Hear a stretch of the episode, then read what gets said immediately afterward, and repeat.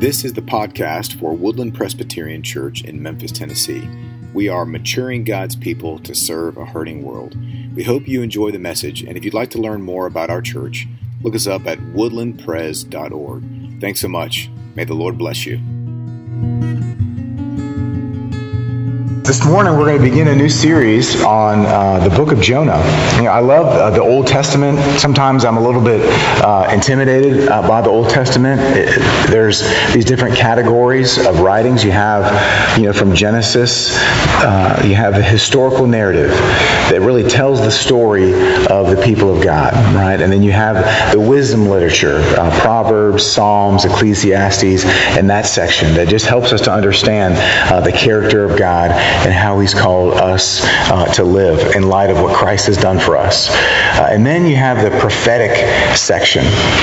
And uh, the prophetic section is is uh, really tough to get through sometimes. How many of you ever done a Bible reading plan over the course of a whole year? You don't have to raise your hands if you don't want to, but it's when you get to those prophets, you're like, okay, now what's going on here, right? You know, I was thinking, well, let's do something in the Old Testament. It's been a while. We did Romans all last school year, and Paul draws a lot from the Old Testament. We've done series on the Old Testament. It's been a while, so I'm going to do a sermon series on Jeremiah. I'm like, this is going to be great, right? I read Jeremiah 1, I read Jeremiah 2, and I thought, this is going to be an awesome sermon series. And then I looked down and I'm like, how many chapters is in Jeremiah? It's a long, long story, and there's a lot of stuff going on there. And I thought, let's go with Jonah four chapters jonah. Because what's interesting about jonah when you think about like the, the bible stories that you maybe have learned from your childhood right there's a few big ones right? Noah and the ark right? We we remember that story. Uh, we think of jonah and the big fish. Like that one is somehow embedded in our memory. Uh, but what's interesting about jonah is that it's not exactly the same kind of prophetic book as the rest of the prophets. I'm going to talk a little bit about what prophets do, but, but Jonah is a story about a prophet. It's a story about uh, a disobedient prophet. A story about a man who struggled with the call and command that God gave to him. And I don't know about you, but that's a story that I can resonate with. I can identify with the struggle, with the command and call that God gives to me. And because it's not 65 or 66 chapters long, we're going to take on Jonah this fall and explore more of what God says to us about grace uh, and about mercy and about uh, you and me and the people that God has called you and me uh, to serve. So, if you're able, please stand with me for the reading of God's Word. Jonah chapter 1, verses 1 through 3. Now the word of the Lord came to Jonah, the son of Amittai, saying, Arise, go to Nineveh, that great city, and call out against it, for their evil has come up before me. But Jonah rose to flee to Tarshish from the presence of the Lord. He went down to Joppa and found a ship going to Tarshish. So he paid the fare and went down into it to go with them to Tarshish, away from the presence of the Lord. The word of God for the people of God. May be seated. Thank you, Lord, for this word help us to understand what it is you're saying. Uh, not only to the people that you were originally communicating to, but also to us.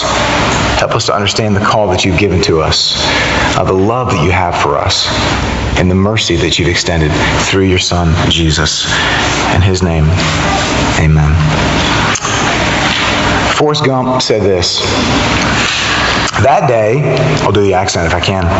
For no particular reason, I decided to go for a little run. So I ran to the end of the road. And when I got there, I thought maybe I'd run to the end of town. And when I got there, I thought maybe I'd just run across Greenbow County. How's that? Running. Forrest Gump was running. A movie from a long time ago now. He was running. He was on the run. And, and here's what's fascinating about this. He doesn't really ever say in the film why he was running. But he was running. And he ran and he ran and he ran. And he had all these people running with him. And then at some point, he decides, somewhere in the middle of the desert, that he's going to stop running. And he stops. His beard is now long. He's gone back and forth. And everyone's kind of expecting, okay, what's he going to say? And he says, I'm tired. I want to go home. And there's a sense of disappointment for all these people that have been running with him and running after him. But why is he running? He never says. We don't know. And I have that same question for you who are runners. Why would you run? Why would you do that to yourself? Me with a bad knee who can't run in the way that I used to be able to run. But why do people run? Why we want to be fit? It's a good way of getting some exercise. It becomes addictive for some people. They just they get this runner's high. I've never experienced that before. You run. Why you have a purpose in running. Some, for some, it's a way to just get outside and think and to be in the beauty of God's creation. It adds the benefit of cardiovascular health. But you just kind of get away and you can think and pray as you run. Why do we run? Other people run from God. God has given us Himself, His presence, uh, His command to live for Him, and it's just too much. We don't want to live in the way of God, and so we run, and we and we we run away from God. Maybe not physically, or maybe we don't engage with the life of the church, the, the church that is broken, but we we don't engage with it. We just want to get away, and so we run into other things. We run into our work, or we run into substances, or we run uh, to some kind of activity because the presence of God is too much for us, or maybe we've been hurt, and so we run, or maybe we're angry, and we run. And in the story this morning, we, we see Jonah, the prophet, the prophet of God, is on the run. Now, it's an interesting story because, you know, as I mentioned, we, we often think about this, and the first thing we think of Jonah is, is the fish, right? When we were selecting a photograph for our uh, cover of our bulletin, right, we have water on it, right? Because we're thinking of Jonah, and we automatically think of the big fish. And, and some people uh, in, in modern day life will just automatically dismiss this account because we are told in the middle of the text, or in, later in ch- chapter 1, that he was saved from a storm by being swallowed by a big fish. Well, how you respond to that statement, and it's interesting because it's really only one verse in the whole story, and the, and the author uh, doesn't actually use that story. He doesn't amplify that. He doesn't talk about the miraculousness of it. And really, it's it's a part of the story, but it's not the main part of the story, even though it's the thing that we often remember the most. But how you respond to that story kind of tells how you respond to the rest of the Bible. Right? Because we believe in a greater miracle. A greater thing that even happened is that a guy who was perfect died and rose from the dead. Let me tell you, if you can believe that, then you can believe somehow that a guy was swallowed up by a fish. Don't ask me how it worked. Don't ask me what he looked like when he got out. But what we're looking at is we're saying, you know, many people believe that, that all miracles are impossible. But skepticism, in the end, is just that. It's just a belief. And you can't prove skepticism any more than you can prove a guy was swallowed by a fish. And so I want to encourage you. It's not about the fish. It's about something greater. So join with me uh, in this study, in this consideration of Jonah we learn what he says in verse 1 that the word of the Lord came to Jonah, the son of Amittai. So, who was Jonah? Well, we know from the text that he's the, the son of Amittai, which is a very small description. Right? There's not a lot of introduction to Jonah. And what we can infer from that is that it's probable that everybody knew who Jonah was. Because some people, when you introduce them, you say, this person needs no introduction. Because everybody already knows knows who he is. In 2 Kings, we learn that Jonah ministered during this specific time in the history of the nation of Israel, and uh, during the reign of a king named Jeroboam II. And we're told that unlike Amos and Hosea, who were different prophets who were critical in the who were critical of the royal administration uh, of the day, those prophets were critical of the government for its injustice and unfaithfulness. Jonah supported an aggressive military policy which sought to extend the nation's power and influence. So the first hearers of this letter would have remembered Jonah to be an intensely patriotic and highly partisan nationalist. And it's interesting because his name means dove, but maybe he's more like a hawk. So, what do you think about when you hear the word prophet? What does that word mean to you? One of the things that we often think about a prophet doing is predicting the future, foretelling something that's going to happen uh, down the road. And that is, in some ways, part of what they do. But in the Bible, the prophet's role was actually much different. You see, back in those days, uh, kings would make agreements with lesser kings.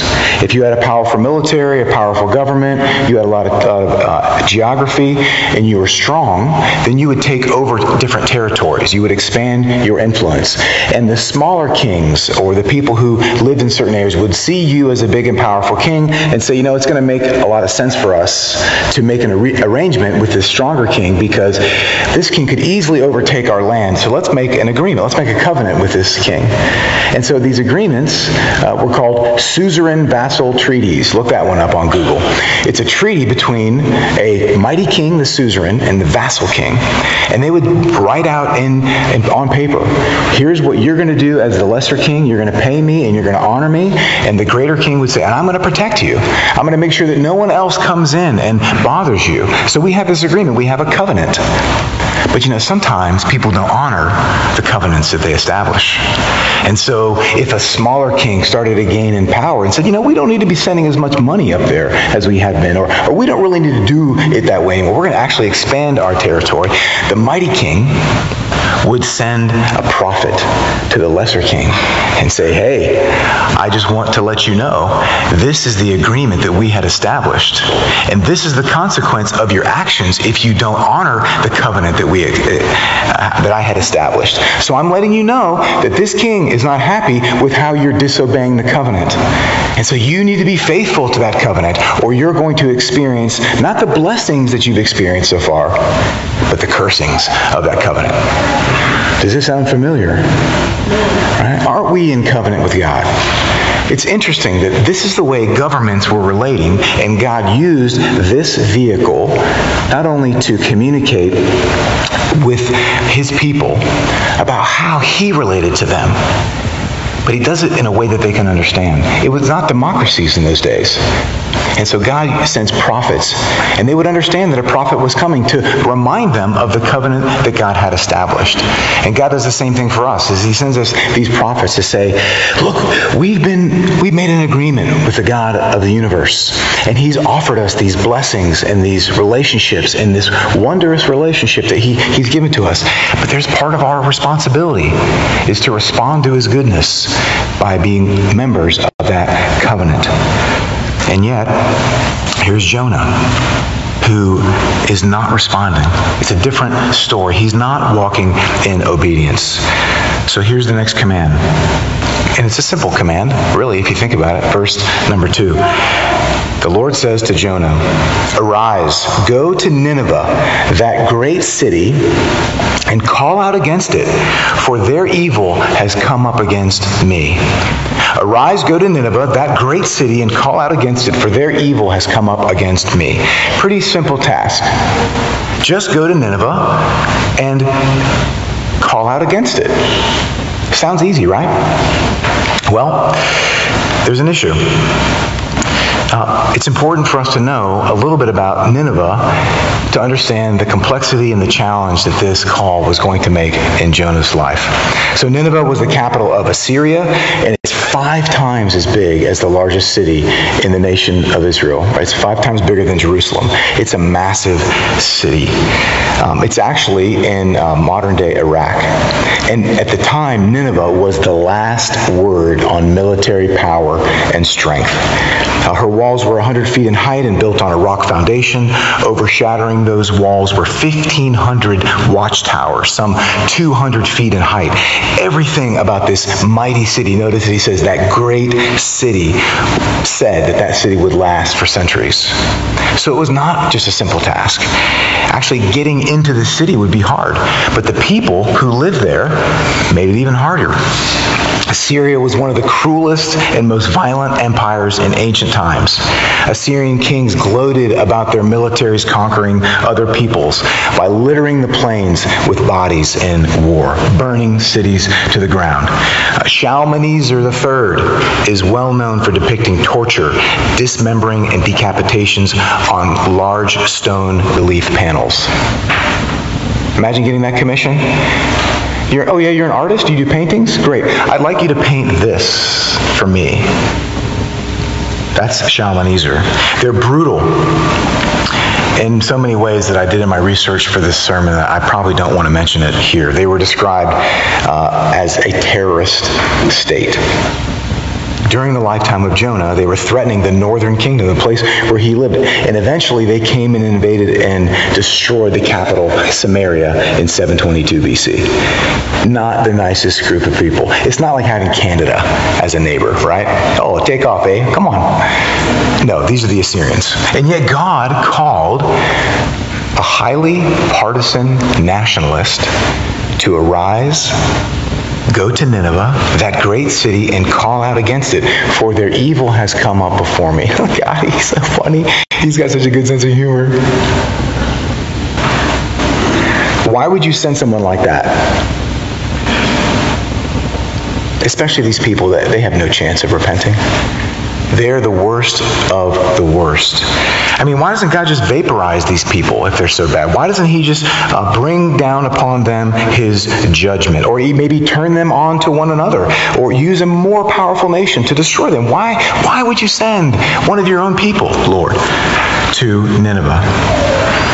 Well, God wanted Jonah to go and to preach a word of warning to them so that they would change. And if you think about it, it's an act of mercy that God is extending to a despicable, evil people. Is that God cares about those people enough that He would send one of His own people to warn them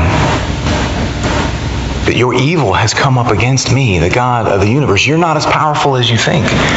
I am the Almighty God. And I want to let you know I have noticed what it is that you are doing. It's an act of mercy that God would even take the time to send one of his own to do this. It was giving them a chance they didn't even know that they needed an act of mercy. It's a crazy, unexpected command, having the most patriotic person go to the city that was the center of evil, who wanted to destroy them, and telling them about the power and the love of God. It would be like Benjamin Netanyahu going into Tehran and telling the Ayatollah about God's love. It would be like Zelensky going to Putin's house and giving him an opportunity to repent. It would be like Donald Trump telling Nancy Pelosi he was so- sorry about calling her crazy Nancy. It would be like Ja Morant walking through San Francisco telling Warrior fans about God's love for Draymond Green. That's a basketball reference. Draymond Green is a bad guy to the Memphis Grizzlies, and Ja Morant is our player that we like. It's a crazy thing that God asked Jonah to do. That's the point. To Jonah, it felt like he would be betraying his own country, his own people, for the sake of those that were legitimately trying to destroy him. Could you imagine God asking you to love someone that you hated in this way? Well, he has. What did Jesus say? Love your enemies. Love those who persecute you. Love your neighbor. All, all of your neighbors. I mean, eh, this is crazy because we have a hard enough time loving the people that we actually love. I love you, but I don't like you. It's hard. It's hard to love those who are close to us, those who we've actually picked to live with us. Why don't you and I get together and do a marriage thing, right? We'll get married and work it out. And then we're like, what? Why do you say that? What? I don't. You, you know, this is the communication problem in the covenant of marriage, within our families, right? You child were born to me. Why do you do this? Dad, why are you always asking me to do that? These are the people that we love. We, we've chosen to move into the neighborhood where we've chosen to live, to live. We didn't necessarily choose our neighbors, but we chose them in a sense because you picked the neighborhood that you're living in for the most part. You chose to live in the Memphis area. Right? So you're stuck with us. This is where we are, right? You chose this. You could have moved to Sheboygan if you wanted to. Great city, Sheboygan. I don't know, I've never been there. But Jesus is calling us not only to love the people that we love, but to love our enemies, our neighbors, our wife, our husband, our children. He's pretty much calling us to love everybody. But what is love? What is love? Is it simply being nice to people? Is it simply going along and just keeping the peace? Is it loving to watch someone drive a car off a cliff without doing every single thing we can to get them to stop? No, love is an action that we have to take to sometimes intervene. And here's the thing this is what God's asking Jonah to do is to take a step to go toward those people that he does not like, that he does not want even to experience mercy, and to intervene into their lives. I love what uh, what Zach said last week when he was talking about helping to see people not in a two-dimensional way, but in a three-dimensional way. And one of the ways we do that is that we listen and learn in relationship with people. We engage in conversation. We don't just accept the caricature that we experience from people that other forms of media are giving to us. We take the time to enter into relationship and conversation to understand why is it that you believe what you believe Help me to understand what I'm missing about your point of view so that I can become a more full person. I don't necessarily need to convince you of my way, but I want to understand you. That's a gospel response. That's a, a loving response because it allows us to engage. You know, I had a friend one time uh, tell me uh, this story that was really challenging uh, to him because he had a friend that he had known since he was growing up that was not a believer. He was pretty much an atheist. So, my friend, let's say his name is Pete, he was a believer in Jesus an earnest, faithful person. But his friend was not. His friend was an atheist, as I mentioned. But they would have all these uh, fascinating conversations about politics, about art, culture, philosophy. But after a while, one time the friend called him, and he was mad. And my friend Pete was like, well, what's the deal? What, what, what, are you upset about? His friend said, are you a Christian? And he goes, yeah, I am a Christian. He goes, then why haven't you ever told me about your belief in Jesus? he's kind of taken aback because he'd always kind of hidden that part of his life from his friend out of, you know, just an insecurity about it. And the guy said, Look, if you're a Christian, don't you think I'm going to hell if I don't believe in Jesus? And he's like, Well, you know, I mean, Jesus is the way we find salvation. I don't usually put it like that because I'm from the South, you know. Um, but yeah. And the guy goes, Well, how can you believe that I'm going to hell if I haven't trusted in Christ for my salvation and you've never even told me. Now, the guy was an atheist still.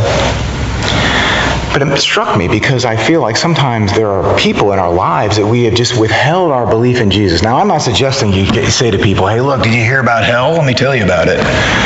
There's a better way to approach people about Jesus, and part of it is making them three dimensional people, engaging in their story and loving them. But at some point, saying, you know, I just got to share this part of my life with you. That what really gives me meaning and significance is my relationship with God as I've understood what the Bible teaches about Jesus. And I really wanted to share that with you. Do you can I just share a little bit of that story? That feels like a really difficult thing to do doesn't it? But imagine Jonah going to the Ninevites. And yet God gives us this great invitation because guess where He's put you uniquely in all these relationships with people. And they've seen your life.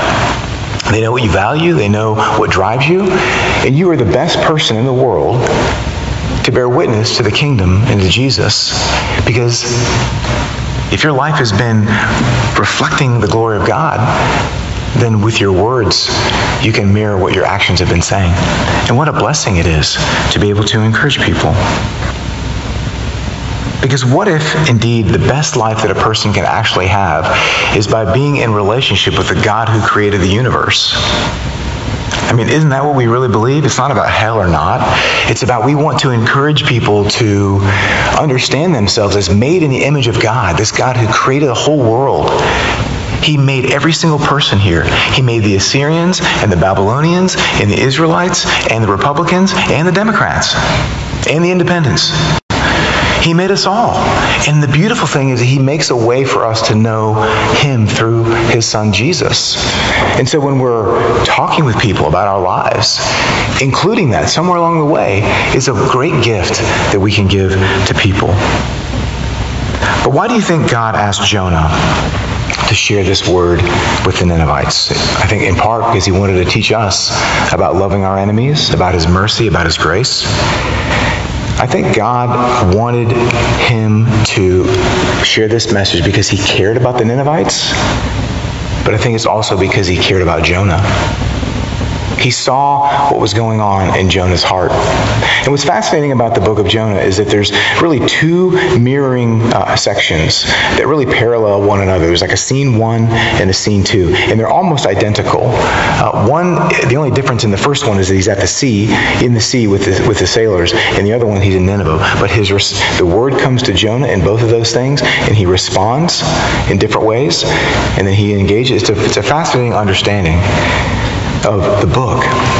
But he gives him this simple command. So here's Jonah's response. Look, verse 3. This is uh, the section, the last section of the sermon, fleeing the presence. Verse 3 says, But Jonah rose to flee to Tarshish from the presence of the Lord. He went down to Joppa and found a ship going to Tarshish. So he paid the fare and went on board to go with them to Tarshish, away from the presence of the Lord. Well, did you notice that three times uh, it says Tarshish? Like, what, what is Tarshish? It's believed that it's modern day Spain. It was like a, a almost like a vacation paradise, right? It's the place that you would want to go to get away from it all, right? I want to go to Hawaii or I want to go to Turks and Caicos. That's that's Tarshish. I don't know if it was they had hotels as nice as they do now, but like that's where you want to go. So God gives Jonah a command, and what does Jonah do? Remember, he's the prophet that needs no introduction. He flees. He flees to Tarshish. And it says, he flees to Tarshish from the presence of the Lord. Because evidently, according to Jonah, the presence of the Lord does not exist in Tarshish. If I can just get to Tarshish, there'll be no Lord there, and we'll have this thing all worked out. You see the, the lunacy of Jonah's disobedience. Right? He knows that he's in relationship with the, with the God of heaven who exists everywhere. He's the one that made the sea and the dry land. But he still tries to run. And so when we're disobedient to God, sin, it warps our thinking. We, we begin to think things like, I can get away from the presence of the Lord. If I just don't go to church, I don't have to deal with God. If I can just get away from this situation, I'll never have to worry about it. But we know that in Jonah's head, he has his mind set on disobedience. Look at all the steps that he, that he takes. He, he, he rises, he flees to Tarshish, he goes down to Joppa, he finds a ship, he pays the fare, he gets on board, and he goes with them. But, like, come on, it's not like a, an Uber where he's like going, hey, you know, I, I'm Jonah, pick me up. And all of a sudden, 10 minutes later, there's a car taking him to Tarshish. Right? In those days, it takes a long time to get to Joppa which is evidently some kind of seaport. And then he's got to find a boat. And, and how often do the boats go from Joppa to Tarshish? Is it every hour on the hour? Or is it every five weeks? Right? He's got to get down there and he's got to pay the fare. He's got to raise the money, buy his ticket, and then he sits and waits. When's that, when's that boat coming? Now I'm on the boat. Oh, we're not leaving for a while. We got to get some more supplies. So here he is thinking, I'm fleeing. Great plan, Jonah. You're really running fast. He's not a fast runner. But he has all this time to think about here's what I'm doing to get away. I don't know about you, but sometimes it feels like that. God has said, Here's what I'm asking you to do in response to the great love that I've given to you. Here's this calling I've placed on your life that you're not qualified for necessarily, but I've made you qualified for because I've invited you into my family. I've invited you into the Father's house as my child, and I'm sending you out, and I'm asking you to do this. And we resist it. We just ignore it. And we have a million reasons. Maybe because we're angry with the people that God is sending us to. Maybe we don't believe in ourselves and we think, I'm not worthy of the calling that God has given to me. But it's not about you. Because you see, God cares about the people that He's sending you to serve and love, but He also cares about you. Because He knows that in responding in obedience to His commands, you are going to flourish. You are going to find life. you are going to find significance. You think about, we could even look at Jonah's life, that the disobedience of the Lord always comes with a cost. It's silly to think that you can run from God. We will we'll talk about the sailors and what Jonah's decisions make on the sailors of this boat. When you disobey God, it's not just you, it's the people who are around you that suffer as well. So he goes to Tarshish. He's hoping to get make a sly getaway where God won't find him. And this is hard for us to see when the throes of disobedience. We're just saying, Lord, I don't want to do this. Or we have ignored God so long we just feel like, well, this Bible isn't even true. I don't even need to think about it. I don't listen to what my grandma said. It doesn't apply to me anymore. It's hard for us to see these things when we're disobeying God. Unlike Jonah, we'd rather see our enemies get what they deserve or toppled in calamity instead of seeing the people that God sends us to as those who are made in the image of God. People who are different from us. People who have different political views, different ways of life. Instead of saying, God, you're sending me to love people who are different from me. We see them as the enemy first we say, oh, those people are they're stupid, you know, oh, they're stupid, and then oh, they're they're oh, they're, they're crazy. Those people are crazy. Oh, those people are evil. There's this progression that happens, and it's because we haven't understood their position or their point of view. We go from uh, stupid to crazy to evil. When if we simply said, help me understand where you're coming from, because I don't see it then God would use their story in our lives to help us to share the good news. Okay, so Jonah's got this big problem with the job that he's been given. But here's the thing he's got a bigger problem, and that's his relationship with God. Because not only is he unwilling to do the thing that God asked him to do, but he's got a disobedient heart. He says that since he can't see a reason to do what God is asking him to do, therefore it must not be something worth doing. He's doubting essentially the goodness and the justice and the wisdom of God. And here's the thing, friends, this is something that we've all struggled with. Right, the great opportunity for a job that you thought you were going to get that somebody got and you're mad at God. That relationship that was perfect, it's over. God, how could you do that to me? The plans that I had to do these things in COVID, God, how could you do this? My life didn't turn out the way that I wanted to, and Lord, I deserve better. Does God even know what He's doing? Have we asked that question? Maybe not out loud on Sunday morning, no. But sure. God, why are you doing this? We often run, like Jonah, from the presence of the Lord. Um, in his book on uh, discovering Jonah, rediscovering Jonah, Tim Keller points out that there are two different strategies, like Jonah uh, does, to run from God. There's two different ways to run from God. One is to reject God overtly. Uh, Paul speaks about this in Romans. He says that there are those who have become filled with every kind of wickedness, evil, greed, and depravity. Those who say, I'm rejecting the law of God. And that's Jonah in the first act. He's running from God and disobedient. But then Paul follows it up in, in chapter 2 of Romans. He says, You rely on the law and boast in God. You know his will and approve of what is superior because you are instructed by the law.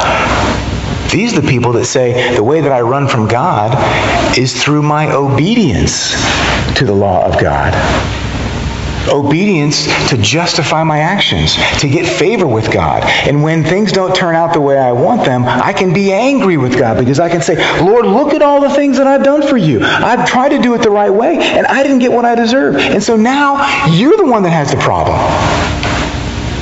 There's two kinds of running. And Jonah shows us both because the second type Jonah demonstrates for us in the latter chapters of the book. Some who are seeking to justify themselves by their own obedience, some who are ignoring God's law. Paul says both are wrong. He says, No one is righteous. No, not one. They're just trying to run from God in different ways. You see, Jonah at first runs to Tarshish, but then later obeys and does what he's, what he's asked. But then he becomes angry with God, which reveals that Jonah really is the one who wants to be in control. He wants to be able to say to God, God, this is how it's supposed to work out. I want you to do the things that I want you to do. And I don't know about you, but that's a, that's a, a thought that I've had in my own heart. Lord, I, I know you're God and all that, and you wrote the Bible, but I really think I know better about how these things ought to be. And what we're learning about Jonah is that that's not the posture that we want to have before the Lord.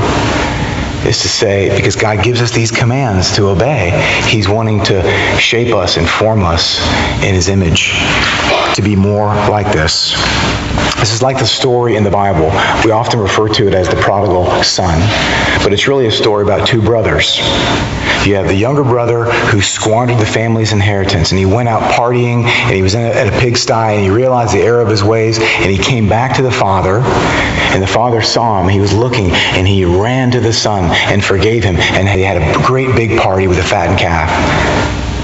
So the younger son was running from God in the first way, disobeying God's law. But he realized the error of his ways and came back. But there's an older brother. Remember the older brother. And he comes in and he says, How, to the father, to his own father, how dare you provide the fattened calf for this son of yours. Not my brother, but this son of yours. You see, the elder brother, he's the one that did the right thing. He stayed home and he worked a farm and he deserves a fattened calf. But the father has given it to the son. The elder brother has the spirit that says, I've been obeying you. I've been doing everything right the whole time. And you owe me this, God. And that spirit can rise up within us when we don't get what we want. And there's another brother in that story that's not named in the account. It's the true elder brother, who is Jesus. Jesus, who went to the cross so that the younger brother would see the error of his ways and respond. And the older brother, who had been obeying God for his own self, for his own control, both of those brothers would have the opportunity to see the one who laid his very life down. So that those who run from God this way and those who run from God this way would be able to see the grace of God that the true older brother brings. His love, His grace, His mercy. And it's only in the disobedience of our hearts, whether we're running from God this way or running from God this way, that can we really see that He is inviting us into relationship. He's inviting us to repent of our disobedience and to have a relationship with Him. And it's a startling thing to see. You know, it's like in the morning, if someone turns the lights on and says, "It's time for the time to go to school," the blinds are open and the lights come on, ah, and it's that first time you've been sleeping and your eyes are closed, and when the lights blow on, all of a sudden just, it hurts to see it because you realize, "Wow, I've been running from God. I've been ignoring everything that God's commanded, and here He is. He loves me. He wants to have a relationship with me." Or you say, "I've just been trying to obey God to control Him all my life." It's a blinding thing to see because it's the glory of God to see your sin and your brokenness. But then to be invited into relationship with that God who says, You can't run from me. You can't get away from my presence. And you can't control me. And it's not good for you if you could. Come to me. Enter into life with me. Follow me. Find me. Experience the grace and the love that's yours in Jesus Christ. And then as you experience that love that I'm pouring out on you, may it move you to obey, to rethink your view of your enemies. Because you see, we don't really have any enemies in that sense. We're all on the same team, every single person on this globe. Our enemy is Satan and sin and the world. And our Savior is Jesus. And as we go out into those places where God is calling us to go, with love and mercy and kindness and our words about Jesus, we become the people that are on the rescue mission for God. Shining a light. I don't recommend blasting someone with a spotlight, but just shining a little light. Say, hey, can I shine a little light on the gospel here for you? Can I just share with you a little bit about what God's doing in my life and how He's working in my family? I know it's a struggle, and sometimes I don't know what to do But here's what God is doing? Who's the person in your life right now that needs to hear that? Who's the person in your family, at your workplace, that you have enough relational capital with that you could say, hey, can I, can I just take a minute and tell you about what God's doing in my life? That feels risky, doesn't it? It feels like, oh, here's the anxiety coming up in me. But I, I promise, I promise that God will bless you if you respond in obedience to that call, that stirring that He's giving to you right now. Is there a person that God wants you to encourage to turn on the lights? Jonah is a story that we're going to explore this fall to learn a lot about. There's a fish, there's the Ninevites, all these different components, but it's about mercy. Mercy is not getting what we deserve. And it's through Jesus that we can have that mercy. Will you pray with me? Thank you for listening to this message from Woodland Presbyterian Church, maturing God's people to serve a hurting world. Again, if you'd like to learn more about our congregation, please visit us at woodlandpres.org. Thank you very much, and God bless you today.